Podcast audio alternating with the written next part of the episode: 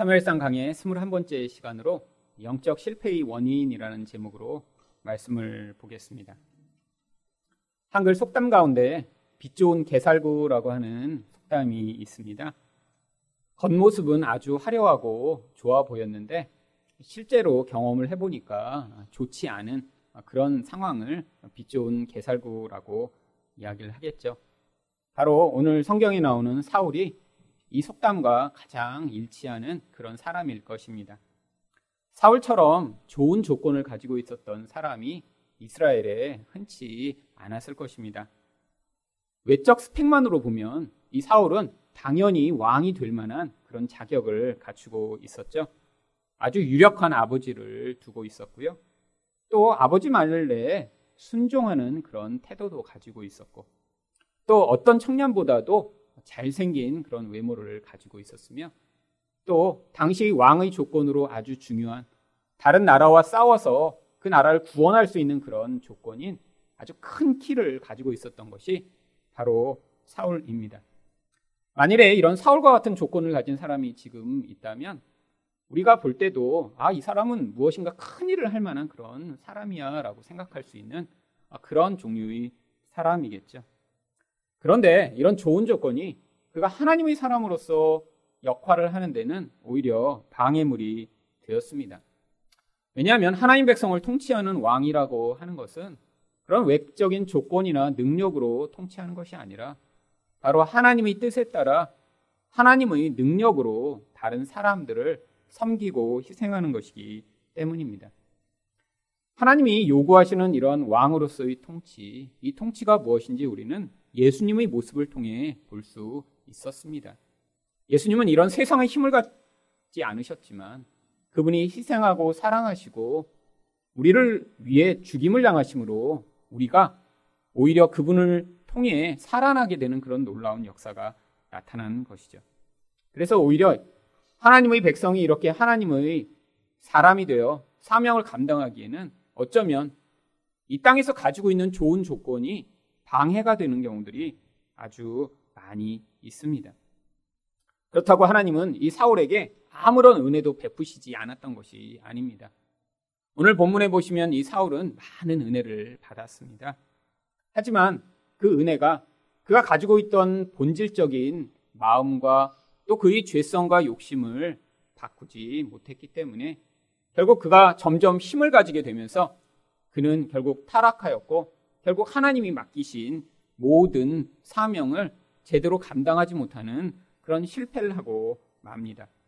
그러면 이 사울의 예를 통해 어떻게 이런 영적 실패가 나타나는가를 살펴보고자 하는데요. 첫 번째로 영적 실패의 원인은 무엇인가요? 연단을 거치지 않은 마음입니다. 구절 말씀을 보겠습니다. 그가 사무엘에게서 떠나려고 몸을 돌이킬 때 하나님이 새 마음을 주셨고 그날 그 징조도 다 응하니라. 하나님은 사울에게 새 마음을 주셨습니다.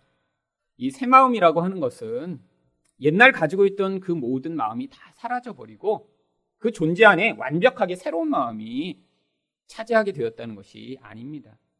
사울은 이전에 영적인 것과는 아주 관계없는 철저히 세속적인 삶을 살았습니다. 사무엘이 이 사울이 살고 있던 곳으로부터 얼마 떨어지지 않은 곳에 살고 있었는데도 이 사무엘의 존재조차 알지 못할 정도로 이 사울의 시각과 관심은 철저히 세상적인 것에 밖에 없었던 그런 세속적 사람입니다. 그런데 지금 하나님의 백성들을 다스리는 하나님의 대행자 역할을 하기 위해서는 이런 세속성만을 가지고는 절대로 그런 역할을 할 수 없기 때문에 하나님이 이 사울 안에 있던 옛 마음을 그대로 두셨지만 그 안에 새로운 마음을 만들어 주신 것입니다. 그런데 이렇게 받았던 새 마음이 계속 지속될 수 없었습니다. 사울은 원래 이렇게 영적으로 이런 하나님에 관해서 또 영적인 것에 관해서 그가 무지할 수밖에 없었던 이유가 그가 가지고 있던 외적 조건이 너무나 탁월했기 때문입니다.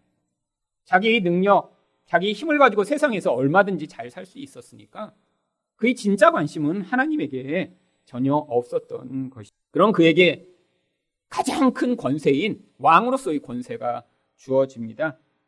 그런데 이런 왕으로서의 놀라운 특권이 주어졌지만 그는 여전히 그 왕의 권세를 가지고 점점 자신의 힘과 능력만을 중요하게 여기는 그런 사람으로 원래의 마음대로 살아갔던 것입니다.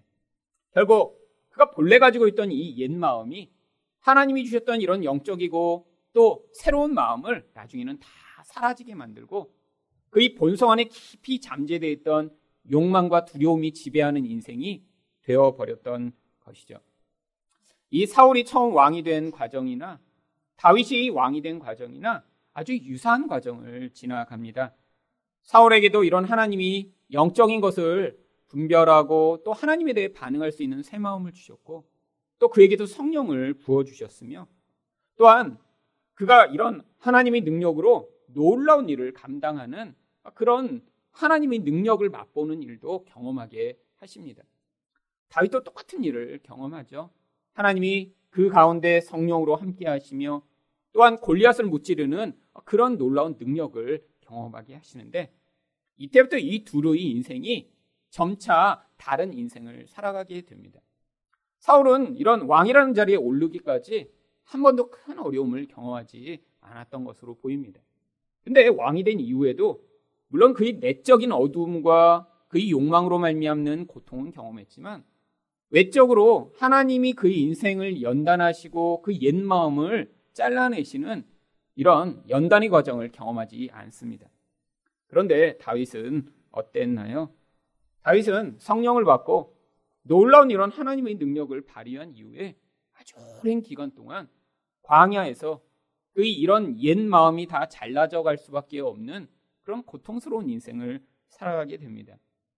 우리가 볼 때는 이 다윗의 인생이 굉장히 불행해 보이죠. 사실 우리 인생 가운데 선택하라고 하면 우리는 다 사울과 같은 인생을 선택하길 원할 것입니다. 인생 가운데 문제가 없고 내가 가진 능력이 더 많이 부어져서 그래서 인생 가운데 내가 가장 높고 또 가장 그런 인정받는 삶을 사는 그런 인생이에요.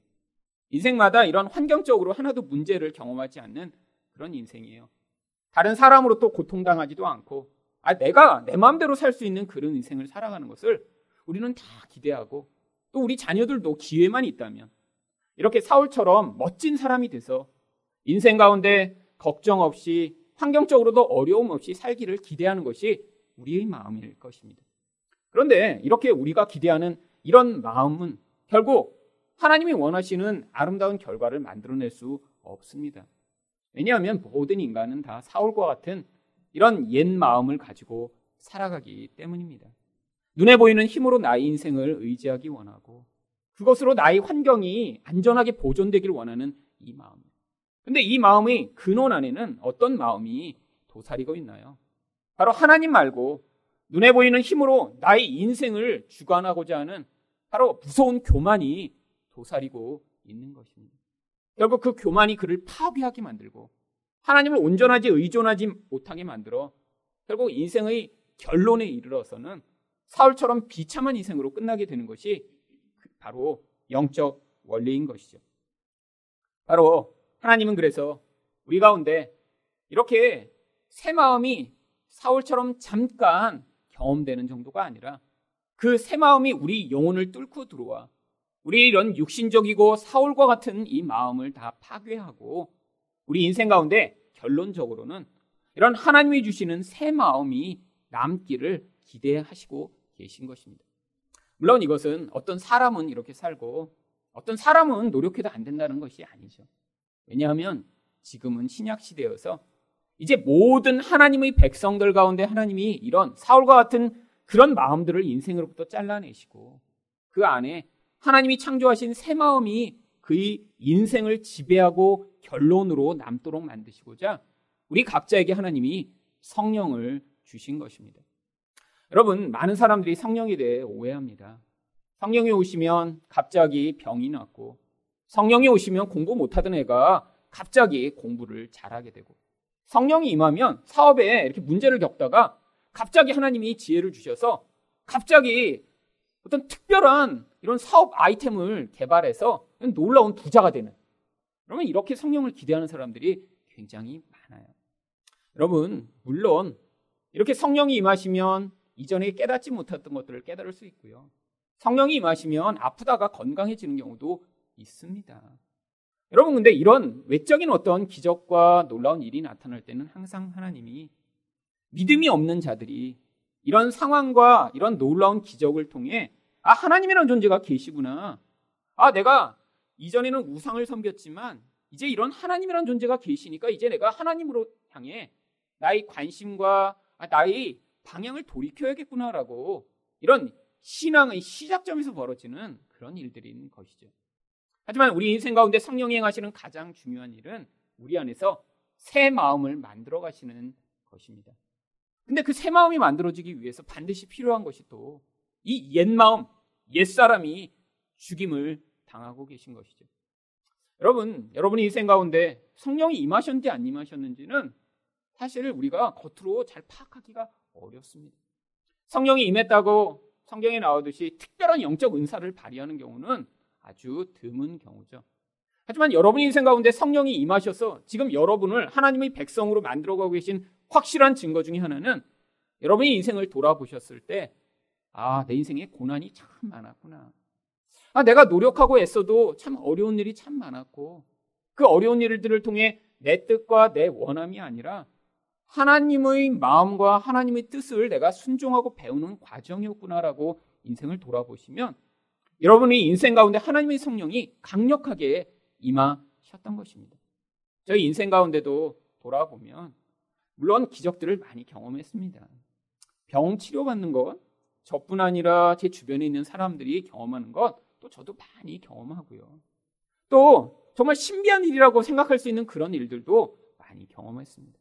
하지만 가장 기도 많이 하고 가장 하나님을 뜨겁게 의존하며 그리고 제 영혼 가운데 정말 하나님을 향한 사랑과 그 은혜로 가득할 때 가장 많이 나타났던 일은 바로 이런 놀라운 기적 사건이 아니라 이런 내 마음 가운데 깊이 숨겨졌던 사울과 같은 마음, 눈으로 보는 것을 의존하여 그것으로 나의 힘을 삼고 내 인생의 안정을 찾아오고자 만들었던 그 하나님 외에 다른 것을 의존하던 우상숭배가 잘라져 나가고 바로 내 안에서 이런 아무것도 눈에 없어도 하나님을 신뢰할 수밖에 없는 그런 마음을 주시는 그 과정이었습니다.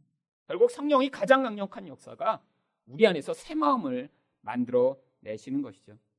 여러분, 바로 지금 우리 인생에서도 하나님이 내적으로는 성령으로, 외적으로는 광야처럼 보이는 그런 환경과 인생을 통해 우리 안에서 지금 이런 새 마음을 만들어가고 계신 것입니다.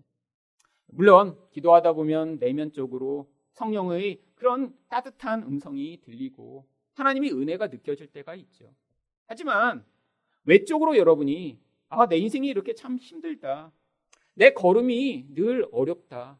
내 인생이 내 마음대로 잘 되지 않는다라고 할 때 낙심하시지 말고 아, 하나님이 이 과정을 통해 내 인생 가운데 이런 사울과 같은 이런 마음을 잘라내시고 내 안에서 새 마음을 만들어내셔서 내 인생이 이런 영적 실패하는 그런 인생으로 끝나지 아니하고 바로 하나님이 목적하신 그런 온전한 사람, 하나님의 사람으로 내 인생을 마무리 지으시고자 하는 그런 놀라운 은혜가 개입되고 있구나라고 여러분이 받아들이실 때 우리 인생 가운데 연단을 거쳐 만들어진 이 아름다운 마음이 얼마나 축복된 것인가를 경험하는 여러분 되실 수 있는 것입니다. 두 번째로 영적 실패의 원인은 무엇인가요? 성령의 능력만을 맛보는 것입니다. 10절 말씀을 보겠습니다.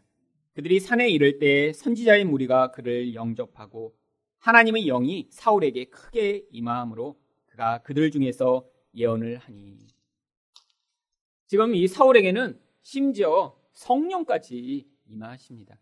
그런데 이때가 구약이었기 때문에 이 사울에게 임했던 성령은 사울이라는 존재 위에 이렇게 임하여 어떤 특정한 목적을 위해 그와 함께 계셨던 성령이죠.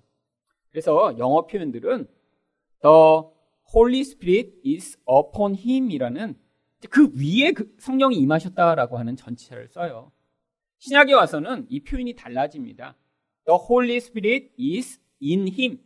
그 안에 성령이 들어오셨다라고 하는 표현으로 달라지죠. 아니, 왜 신약과 구약이 이런 다른 표현을 쓰는 것일까요?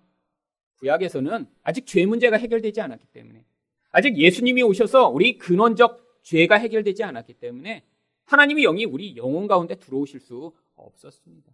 그래서 하나님이 어떤 목적을 위해 그의 존재와 함께 계시다가 그 목적이 끝나면 그 하나님의 영이 떠나시는 일들이 있었죠. 그런데 이렇게 내적으로 함께 계신 성령이 그 존재와 함께 계신 줄 어떻게 알 수 있나요? 바로 여기에 보시던 이런 사울과 같은 자에게도 하나님의 영이 함께 계셨더니 그가 예언을 하는 이런 놀라운 영적 은사를 발휘합니다. 사울이 하나님의 능력을 덧입었던 것이죠. 여러분, 지금도 마찬가지입니다. 이렇게 우리 마음 가운데 옛 사람이 죽임을 당하고 새 사람이 준비되면 하나님이 또 성령의 능력을 사람마다 부으셔서 그 내면에 함께 계신 하나님이 그를 통해 어떻게 교회를 세우시며 다른 사람들을 온전하게 만들어 가시는 그런 역사를 발휘하시는지를 보여주실 수 있습니다. 지금도 그래서 이렇게 내적으로 임한 성령이 외적인 어떤 영향력으로 나타나게 되는 경우가 종종 있죠. 가장 성경이 중요하게 여기고 또한 교회 가운데 가장 중요한 그런 모습은 첫 번째로 영적 은사로 나타나는 것입니다. 고린도전서 12장 9절부터 11절 말씀을 보시면 다른 사람에게는 같은 성령으로 믿음을 어떤 사람에게는 한 성령으로 변 고치는 은사를 어떤 사람에게는 능력 행함을 어떤 사람에게는 예언함을 어떤 사람에게는 영들 분별함을 다른 사람들에게는 각종 방언 말함을 어떤 사람에게는 방언들 통역함을 주시나니 이 모든 일은 같은 한 성령이 행하사 그의 뜻대로 각 사람에게 나누어 주시는 것이니라. 여기 나오는 이 다양한 영적 은사들 특히 초대교회 때 현저하게 나타났었고요. 지금도 나타나는 그런 은사들입니다. 물론 이런 은사들을 갖게 되면 참 좋겠죠. 병 고치는 은사 있으면 얼마나 좋을까요? 또 누군가 방언으로 기도할 때 그것들을 통변해 줄 수 있는 그런 은사를 갖는다면 얼마나 좋을까요? 많은 사람들이 그래서 아 이런 은사를 달라고 기도하고 이런 은사가 주어지지 않을 때 낙심하는 경우도 많이 있습니다. 그런데 성경이 뭐라고 얘기하나요? 이 은사는 성령이 각 사람에게 필요에 따라 주시는 거래요. 우리가 달라고 한다고 주는 것이 아닙니다. 하나님이 이 사람을 통해 어떤 역할들을 맡기시려고 할 때 이런 은사들을 주실 수도 있고 안 주실 수도 있다라고 하는 것이죠. 그런데 성령이 주시는 은사가 이것만 있는 것이 아닙니다. 사도행전 6장 3절을 보시면 성령이 강력하게 임하실 때 이런 영적인 은사는 아닌데 그의 인격과 삶을 바꾸셔서 나타나는 어떤 종류의 아니 성령이 없어도 어떤 사람에게는 찾아볼 수 있는 그런 특질이 나타나는 경우가 있습니다. 대표적인 것이 바로 지혜입니다. 형제들아 너희 가운데서 성령과 지혜가 충만하여 칭찬받는 사람 일곱을 택하라. 우리가 이 일을 그들에게 맡기고 초대교회 때 일곱 집사를 택하는데 내적으로 성령이 충만함이 바로 그들에게는 겉으로 지혜로 표현됐던 것입니다. 그러니까 이 지혜도 이런 위에 나오는 이런 놀라운 영적 은사가 아니라도 성령이 어떤 사람에게 함께 하셔서 하나님의 교회를 세워나가시는 중요한 역할로 행하시는 것이죠. 그런데 이런 은사들을 참 좋은 거죠. 이런 은사들은 하지만 보편적이 아닙니다. 가장 보편적인 은사. 근데 그 은사들은 우리가 성령의 은사라고 생각하지 않는데 그럼 가장 보편적인 은사가 로마서 12장 6절부터 8절에 있습니다. 그 은사들이 무엇인가 하면 우리에게 주신 은혜대로 받은 은사가 각각 다르니 혹 섬기는 일이면 섬기는 일로 혹 가르치는 자면 가르치는 일로 혹 위로하는 자면 위로하는 일로 구제하는 자는 성실함으로 다스리는 자는 부지런함으로 긍휼을 베푸는 자는 즐거움으로 할 것이니라. 여러분 놀라운 영적 은사만 성령이 주시는 것인가요? 아닙니다. 섬기고 가르치고 위로하고 구제하고 다스리고 긍휼을 베풀고 어떤 분이 긍휼이 많다고 하면 그것도 그 안에서 하나님이 성령으로 그 은사들을 부으시기 때문에 나타나는 결과라는 거죠. 어떤 분이 다른 사람보다 탁월한 섬김을 베풀어요. 그렇다면 그것 또한 성령이 역사하시는 결과라고 하는 것입니다. 하나님이 이렇게 우리 안에서 하나님의 성령으로 각자에게 맞는 은사들을 주셔서 그 은사로 말미암아 교회를 세우고 하나님 나라를 확장하시고자 하는 것이죠. 그런데 이 모든 은사들은 반드시 먼저 한 사람 안에 존재하는 그런 옛사람이 죽임을 당하고 그리고 그세 사람이 준비되었을 때 이 은사들이 풍성하게 부어져야 열매 맺을 수 있습니다. 만일에 이런 마음이 준비되지 않은 사람에게 어떤 종류의 은사라도 부어지면 그것은 그 사람을 파괴하고 다른 사람을 파괴하는 도구가 될 뿐이죠. 바로 이 사울이 대표적인 경우입니다. 사울도 마음이 준비되지 않았는데 하나님이 임시로 그에게 새 마음을 주시고 그에게 성령을 부어주시며 심지어는 예언까지 하게 하십니다. 그래서 그가 첫 번 전쟁에 나갔을 때 바로 이런 강력한 하나님의 영으로 말미암아 그가 큰 승리를 거둡니다. 3회상 11장 6절과 11절 말씀입니다. 암몬 족속이 쳐들어왔을 때 이 사울이 성령으로 무슨 일을 했는지 사울이 이 말을 들을 때 하나님의 영에게 크게 감동됨에 그의 노가 크게 일어나 이튿날 사울이 백성을 3대로 나누고 새벽에 적진 한가운데로 들어가서 날이 더울 때까지 암몬 사람들을 침해 남은 자가 다 흩어져서 둘이 함께 한 자가 없었더라. 여러분 놀라운 이런 능력을 보이죠. 사울이 이전에 전쟁을 해본 사람이 아닙니다. 이전에 군대를 통솔해 본 경험이 없는 사람이에요. 근데 하나님의 신이 임했더니 이런 놀라운 결과를 보입니다. 그런데 여러분 안타까운 일이 무엇인가요? 사울이 하나님의 영에 붙들림을 받아 이런 하나님의 뜻을 행했던 것은 이때가 유일한 일입니다. 이후에는 계속해서 자기 욕심, 자기의 결정, 자기의 교만함이 그 인생마다 그의 발목을 잡고 하나님의 뜻을 순종하지 못하게 만들며 결국에는 다윗을 평생 쫓아다니며 다윗을 죽이려고 하는 인생을 살며 비참한 결국을 맞이하게 되죠. 여러분, 이런 사울의 인생의 전조가 오늘 말씀 11절과 12절에 기록되어 있습니다. 전에 사울을 알던 모든 사람들이 사울이 선지자들과 함께 예언함을 보고 서로 이르되 기스의 아들에게 무슨 일이 일어났느냐? 사울도 선지자들 중에 있느냐 하고 그것이 어떤 사람은 말하여 이르되 그들이 아버지가 누구냐 한지라 그러므로 속담이 되어 이르되 사울도 선지자들 중에 있느냐 하더라. 여러분, 사울이 이전에 어떤 인생을 살았는지 이 사람들의 평가에 다 담겨 있습니다. 사울은 선지자들과 함께 있으면 안 되는 사람이에요. 아니, 어떻게 저 사람이 선지자들 중에 있지? 아니, 이거 누구 아들이야, 누구 아들? 정말 그 기스 아들 맞아? 나중에 무슨 얘기까지 해요? 속담을 만들어 사울도 선지자들 중에 있느냐?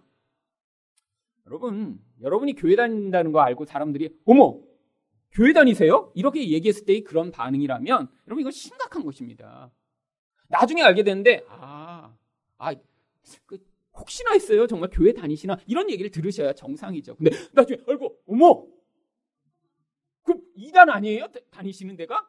이렇게 반응한다면 지금 사울과 같은 반응을 지금 하고 있는 거죠. 유흥의 황제야. 그냥 밖에서 보면. 그래갖고 뭐 춤이라면 모든 춤을 섭렵하며 사람들을 춤의 세계로 끌어다니고 있는데 알고 보니까 교회 열심히 다닌대. 이럴 때 그 충격들 사람들이 만나는. 도박의 황제나 가면 그냥 패 돌려갖고 사람들 돈 다 갈퀴로 긁어 모으고 그렇게 하고 명절 때가 되면 아, 그 사람 좀 안 왔으면 좋겠다고 사람 친척들이 생각하는 그런 형제였는데 알고 보니까 장로님이고 이러, 이러면 이런 평가가 나오는 거예요. 이런 평가가. 여러분, 여러분 여기에 모든 문제가 있습니다. 어떤 문제죠? 사울은 이제까지 하나님과 너무 관계없는 삶을 살았어요. 어쩌다가 하나님을 경험했습니다. 능력은 경험했는데 그 능력이 그의 본질의 죄성을 더 강하게 만드는 결과가 되었던 것이죠. 여러분, 그래서 이런 신앙의 기초와 성장이 너무 늦게 이루어지면 이게 참 문제가 됩니다. 여러분 그런 경험 자주 하셨죠? 어떤 뭐 조폭 두멍이었는데 갑자기 은혜 받았대요. 감옥에서. 그래갖고 나와서 막 목사님한테 이렇게 주례받고 뭐 그래갖고 큰 교회에서 결혼하고 나서 그 다음에도 계속 또 다시 조폭 일하다가 감옥에 가고 지금 현재 벌어지고 있는 일입니다. 또 한국에서 유명한 도둑이었어요. 그래갖고 막 모두 다 이름이 알려진 그런 도둑인데 또 은혜 받았다고 막 간증 집회 다니다가 그 다음 또 한국에는 이름이 알려져서 도둑질 못하고 일본에 가서 도둑질 하다가 또 잡히고 여러분 왜 이들이 은혜 받았다라고 하는 그 은혜가 그 이후에 계속 영향을 미치지 못하나요? 여러분, 그런 영적 경험은 누구나 할 수 있습니다. 마음이 힘들고 낮아지고 어려울 때 이런 신비한 경험 얼마든지 할 수 있어요. 여러분, 방언을 꼭 이런 교회 다니는 사람만 하나요?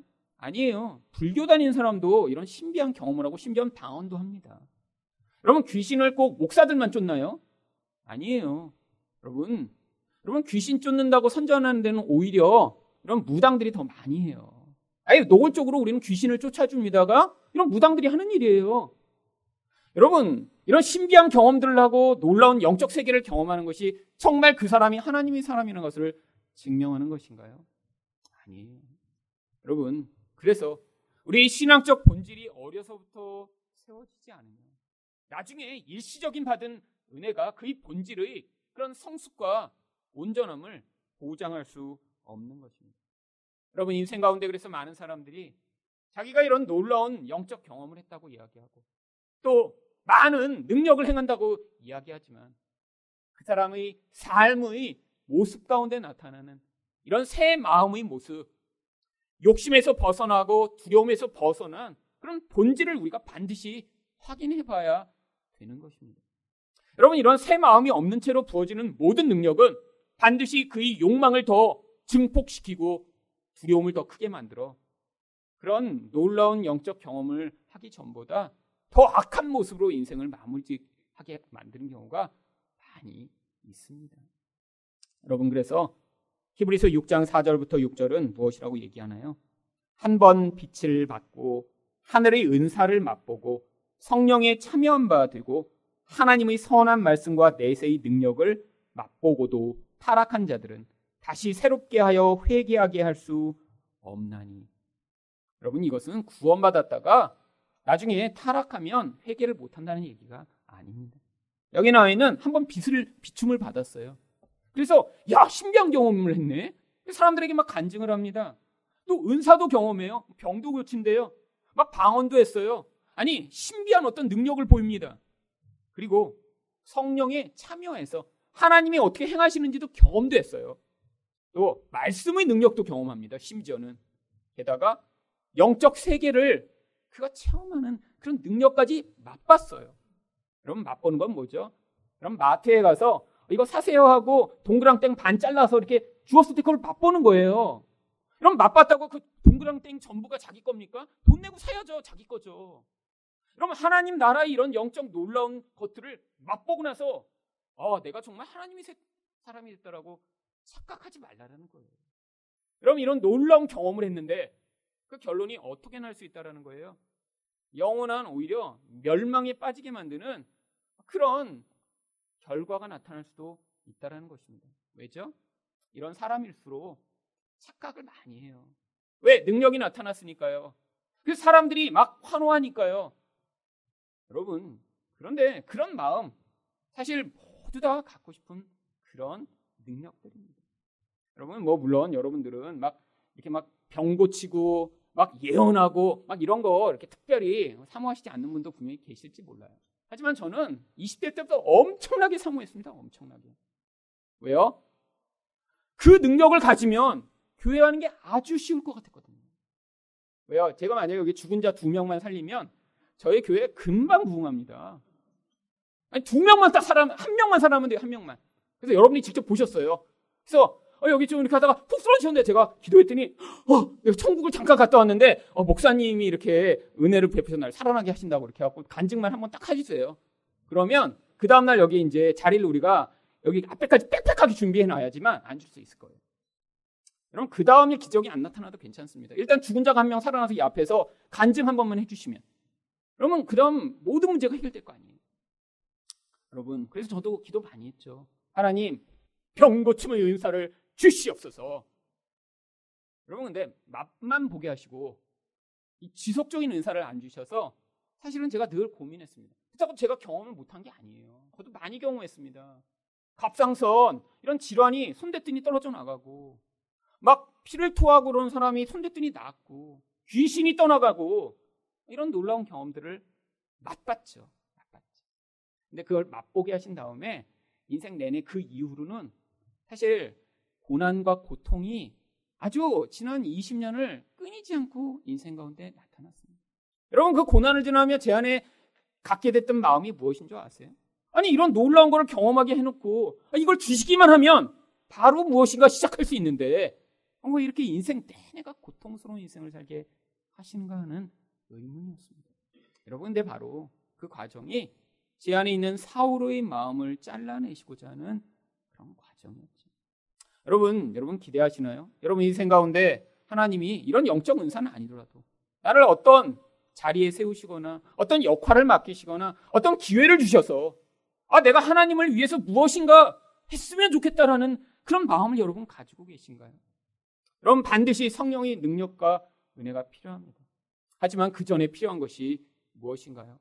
여러분의 마음의 본질 안에 있는 옛사람이 죽임을 당하고 새 사람의 마음을 받게 되는 것이죠.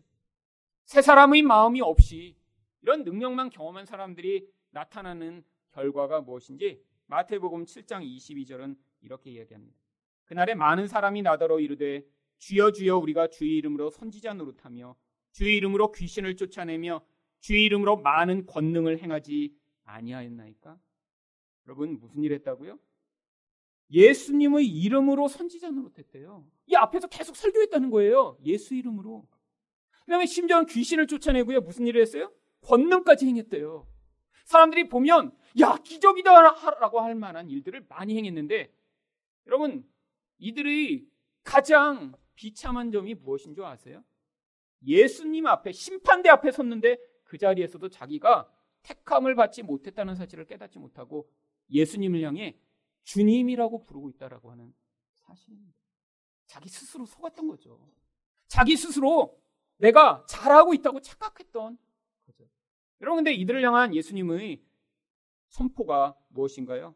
마태복음 7장 23절입니다. 그때 내가 그들에게 밝히 말하되 내가 너희를 도무지 알지 못하니 불법을 행하는 자들아 내게서 떠나가라. 여러분 열매 맺지 못하는 인생 자기를 위해 살아가는 인생, 나의 영광을 위해 하나님의 이름을 이용했던 인생 가운데 주어지는 영원한 심판이라고 하는 것입니다. 여러분, 세상에는 여전히 이렇게 자기 욕심을 위해 살아가는 사람들이 더 승승장구하는 것처럼 보일 때가 많이 있습니다. 아니, 정말 그 본질이 보장되지 않는데 거짓말을 하면서도 얼마든지 그런 하나님의 일이라고 하는 일들을 하는 사람들이 많이 있어요. 여러분, 근데 하나님이 그들마저도 어떤 목적을 위해 사용하시는 것입니다. 여러분, 우리가 볼 때는 왜 사울 같은 사람 하나님이 택하셨을까? 처음부터 다윗을 택하시지? 이런 의문이 분명히 들죠. 여러분, 세상에 보면 이런 사울 같은 사람이, 아니, 이 다윗 같은 사람보다 훨씬 더 잘 나가고, 문제가 없어 보이고, 실패도 경험하지 않는 것처럼 보일 때가 많이 있습니다. 대부분 근데 여러분이 볼 때 여러분은 다윗이고 다른 사람은 사울이시죠. 네. 그래서 아, 저 사울들은 이렇게 망하지도 않고 잘 되고 그런데 이 다윗은 왜 하나님이 이렇게 고난을 주시나 이렇게 생각하실 때가 많죠. 여러분 근데 하나님이 우리를 사랑하셔서 사실 그 사울들을 사용하시는 것입니다. 여러분 이 사울이 없었다면 무슨 일이 벌어졌을까요? 다윗이 다윗에게 준비될 수 없는 것입니다. 여러분 우리가 기도 많이 한다고 우리가 그냥 나중에 이 옛 마음이 다 사라져서 나중에 새 마음을 가진 멋진 사람으로 변화될까요? 아니에요. 여러분 이렇게 주일날 와서 설교 한번 들으신다고 여러분 변화되실까요? 아닙니다. 여러분 이 설교는 여러분이 이런 하나님의 은혜를 받는 과정 가운데 이 방향이 맞다라고 제가 방향 지시를 해주시 드리는 거예요. 여러분 설교 한번 들었다고 사람이 변화되면요. 여러분 잘 안 변화됩니다. 여러분 근데 아, 인생 가운데 그런 하나님의 은혜가 일상 가운데 나타날 때 그때 돌아보시며 아, 이게 맞는구나라고 여러분이 고개를 끄덕이실 수 있도록 제가 맞다라고 지금 말씀드리는 거예요. 여러분, 결국 이 사울 때문에 다윗이 다윗 되어 우리가 어떠한 하나님의 은혜의 결과가 나타날지를 지금 그림으로 볼 수 있는 것입니다. 그뿐인가요? 결국 이 사울이라고 하는 존재는 성도 안에 존재하는 이런 옛사람, 교만하고 비교 의식에 가득 차 있고 나 자신을 세상의 힘으로 높이고 싶은 이 열망, 이 열망을 어떤 인물 안에 투영해 보여주심으로 말미암아 이렇게 옛사람으로 살아가면 어떤 비참한 결과가 주어지는지를 우리가 눈으로 보며 확인할 수 있도록 만들어준 그런 인물인 것입니다. 사울은 결국 구속사를 위해 택함을 받은 인물이에요. 아주 유용한 역할을 했죠. 여러분 악인도 그래서 하나님이 어떠한 중요한 목적으로 다 사용하시는 것입니다. 여러분 여러분 주변을 돌아보세요. 세상에 정말 다 착한 분밖에 없어요. 그러면 어떤 일이 벌어질까요? 여러분 여러분 자신이 결국 이런 우리 안에 사울과 같은 마음을 가지고 있다는 사실을 전혀 깨닫지 못합니다. 그래서 너무 좋은 배우자, 너무 좋은 자식을 가진 이런 사람은 자기가 사울일 가능성이 높아요. 끝까지 그냥 변화 안 되고. 여러분, 근데 여러분 가운데 이런 완벽한 환경이 갖춰질 수 있나요? 아니, 배우자가 있는데 정말 어, 이분은 예수님이실까? 뭐 이런 가끔씩 착각을 하고 자녀가 태어났는데 어머, 하늘에서 어떻게 천사가 잘못 우리 집에 왔지? 이런 여러분이 착각을 가끔씩 하신다면 여러분, 그럼 여러분이 고민하셔야 돼요. 내가 진짜 택함을 받았나? 근데 여러분 남편도 이게 지금 사람인가 다른 데서 왔나 이렇게 이제 착각이 되고 자식을 봐도 자꾸 이렇게 이제 감당이 안 되는 그런 상황이 자꾸 벌어지실 때마다 아 내가 택함 받은 거 맞구나 왜? 그러면 하나님이 여러분을 변화시키시고자 우리 인생을 지금 사용하고 계시거든요. 여러분 결국 그래서 하나님이 교회 가운데도 가정 가운데도 아니 실상 가운데도 악인처럼 보이는 이런 사람들을 통해 하나님은 이 구속사를 완성하시고 성도를 성도답게 이런 사울처럼 사는 인생으로 끝나지 않도록 개입해 오시는 것입니다. 마지막으로 영적 실패의 원인은 무엇인가요? 불신앙이 만들어낸 두려움입니다. 14절 말씀을 보겠습니다. 사울의 숙부가 사울과 그의 사환에게 이르되 너희가 어디로 갔더냐? 사울이 이르되 암나기들을 찾다가 찾지 못하므로 사무엘에게 갔었나이다 하니 숙부인을 만나서 이렇게 며칠 동안 이렇게 돌아다녔어. 아, 너희 찾느라고 또 오히려 힘들었어라는 이야기를 들으니까 사무엘에 가서 그걸 물어보느라고 더 늦어졌다고 답을 합니다. 그때 그 숙부가 이렇게 물어봅니다. 15절입니다. 사울이 숙부가 이르되 청하노니 사무엘이 너희에게 이른 말을 내게 말하라 하니라. 왜 이런 말을 한 것일까요? 사무엘이라고 하는 사람은 이 사울만 그가 누군지 몰랐지. 지금 수십 년간 이스라엘 전체를 다스리고 있는 가장 중요한 지도자입니다. 그러니까 거기 가서 무슨 얘기를 들었다니까? 어, 무슨 얘기를 들었어? 라고 지금 호기심이 잔뜩 발휘됐던 것이죠. 그때 사울이 무엇이라고 얘기합니까? 16절입니다. 사울이 그의 숙부에게 말하되 그가 암나기들을 찾았다고 우리에게 분명히 말하더이다 하고 사무엘이 말하던 나라의 일은 말하지 아니. 여러분 나귀를 찾는다는 얘기는 했지만 이 사울이 앞으로 왕이 될 것에 대해서는 지금 침묵 합니다. 어쩌면 이 말 하고 싶어서 우리 같으면 얼마나 마음에 아, 이거 한번 말하고 까 말까 결국 말하죠 결국. 그럼 말할까 말까 하는 거는 제가 보면 반드시 말하게 돼 있어요. 저도 제 아내한테 아, 이거 말할까 말까 하는 거는 거의 100%늘 말하게 돼 있더라고요. 왜요? 이렇게 말할까 말까 한다는 건 누군가 이거를 얘기를 해서 공감을 받고 오 정말 여보 그래? 여러분 그래서 이 복권을 당첨됐는데 1등 했는데 이걸 감추는 사람은 정말 대단한 사람입니다. 이런 사람은 정말 정말 100만 명이 한 명 있을까 말까 정말 사이코패스적 그런 무서운 차가움을 갖지 않고는요. 그걸 감출 수가 없어요. 감출 수가. 그렇잖아요, 여러분. 나 혼자 이렇게 놀라운 일이 생겼는데 그걸 감춘다고요? 여러분 쉽지 일이죠. 여러분 내 이 사울은요 감춰요. 여러분 단순히 말만 들었나요? 성령도 임하고요. 이런 놀라운 사울이 예언, 그러니까 사울이 어떻게 될 것인가를 예언한 대로 그 모든 상황들이 다 그대로 벌어집니다. 아, 지금 얼마나 말하고 싶은 생각이 가득할까요? 근데 아무 일이 없었냐? 그냥 침묵해 보이죠. 여러분 아주 신중한 사람이죠. 아니 이것도 굉장히 좋은 자질 아닌가요? 여러분 근데 여기에서 드러나는 사울의 진짜 내면적 모습이 무엇인가 우리는 추측해 볼 수 있습니다. 왜 이런 놀라운 사실? 여러분 이거 복권 당선된 보다 더 놀라운 거 아니에요? 앞으로 복권은 당선돼도 요즘은 액수가 작기 때문에 평생을 보장하는 게 쉽지가 않습니다. 이런 건데 왕이 된다는 건요 죽을 때까지 평생이 보장된 거예요. 얼마나 놀라운 사실이에요. 여러분 그런데 왜 사울이 이야기하지 않은 것일까요? 사울은 지금 놀라운 하나님의 뜻을 전수 받았지만 그것에 합당한 능력을 부여받았지만 지금 하나님의 말씀에 대한 확신이 없었던 거예요. 그리고 자기 자신을 자기의 어떤 인생의 틀, 자기의 힘이라는 틀로 바라보며 어, 나는 왕이 될 만하지는 않은데 그래도 나는 그래도 높은 자는 돼야 되지만 왕까지는 아니다라고 하는 자기 인생을 자기가 가진 힘으로 바라보는 철저히 세속적 시각을 가지고 있었기 때문에 그는 지금 내면적으로는 믿음이 없는 상태였던 것입니다. 여러분 물론 내적으로 사울은 두려움이 아주 원래 많았던 사람입니다. 여러분 내 두려움이 많은 사람이 이런 어떤 상황이 될 때 이런 하나님이 맡겨주시고 행하라고 요구하시는 것들을 불순종할 가능성이 훨씬 더 높아요. 물론 욕심이 많은 사람도 불순종합니다. 근데 두려움이 많은 사람도 반드시 불순종하게 돼요. 왜죠? 내적으로 두려움이 많을수록 그 두려움을 벗어나고자 외적으로 어떤 힘을 의존하는 의존이 점점 커집니다. 여러분, 돈에 대한 두려움이 많다고 생각해 보세요. 그러면 어떤 반응을 하게 되나요? 그럼 남들이 볼 땐 객관적으로 충분한 돈을 소유하고 있지만 그 두려움이 너무 크기 때문에 자기 안정을 돈으로 유지하고자 하는 그 내적 욕망으로 말미암아 결국에는 철저히 구수새와 같은 삶을 살게 되는 게 이게 결국 두려움이 많은 사람의 모습이죠.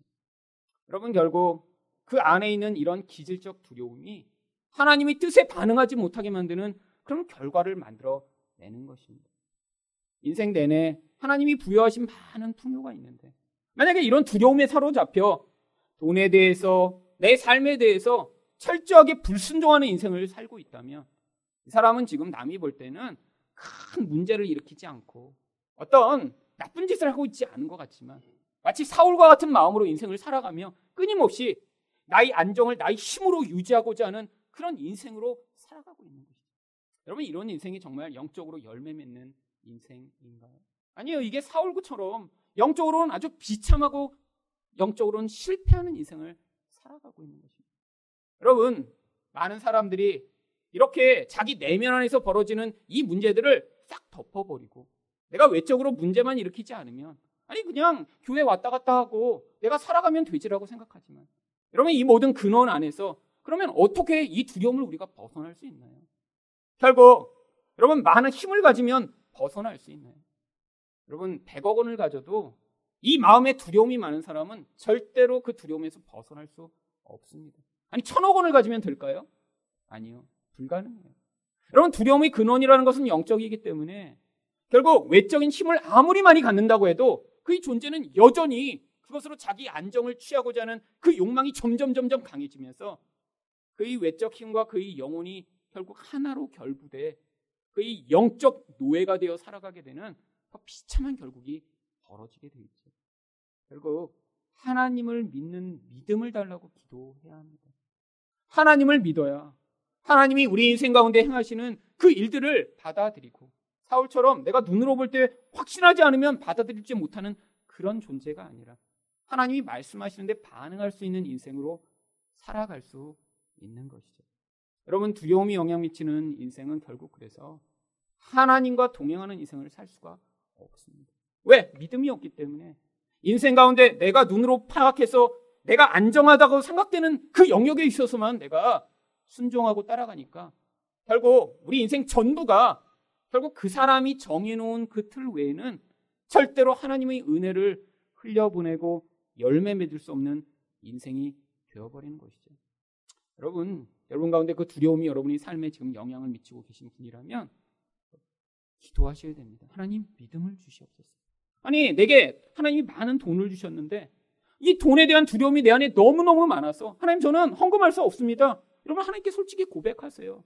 여러분 안에 있는 그 죄를 사실 다른 사람한테 말씀하실 필요는 없어요. 하지만 하나님 앞에 솔직히 고백하시며 하지만 하나님 내 안에 있는 이 두려움이 나를 파괴하여 사울과 같은 인생으로 실패하고 무너진 인생 살지 않도록 하나님 제 안에 믿음을 주셔서 하나님이 주시는 은혜를 은혜로 반응할 수 있는 인생 되게 해달라고 여러분이 기도하시고 하나님이 여러분 인생 가운데 허락하신 그 은혜가 사울로 머물지 아니하고 믿음으로 하나님 나라를 확장하는 풍성하고 아름다운 인생 될 수 있도록 축복하실 것입니다.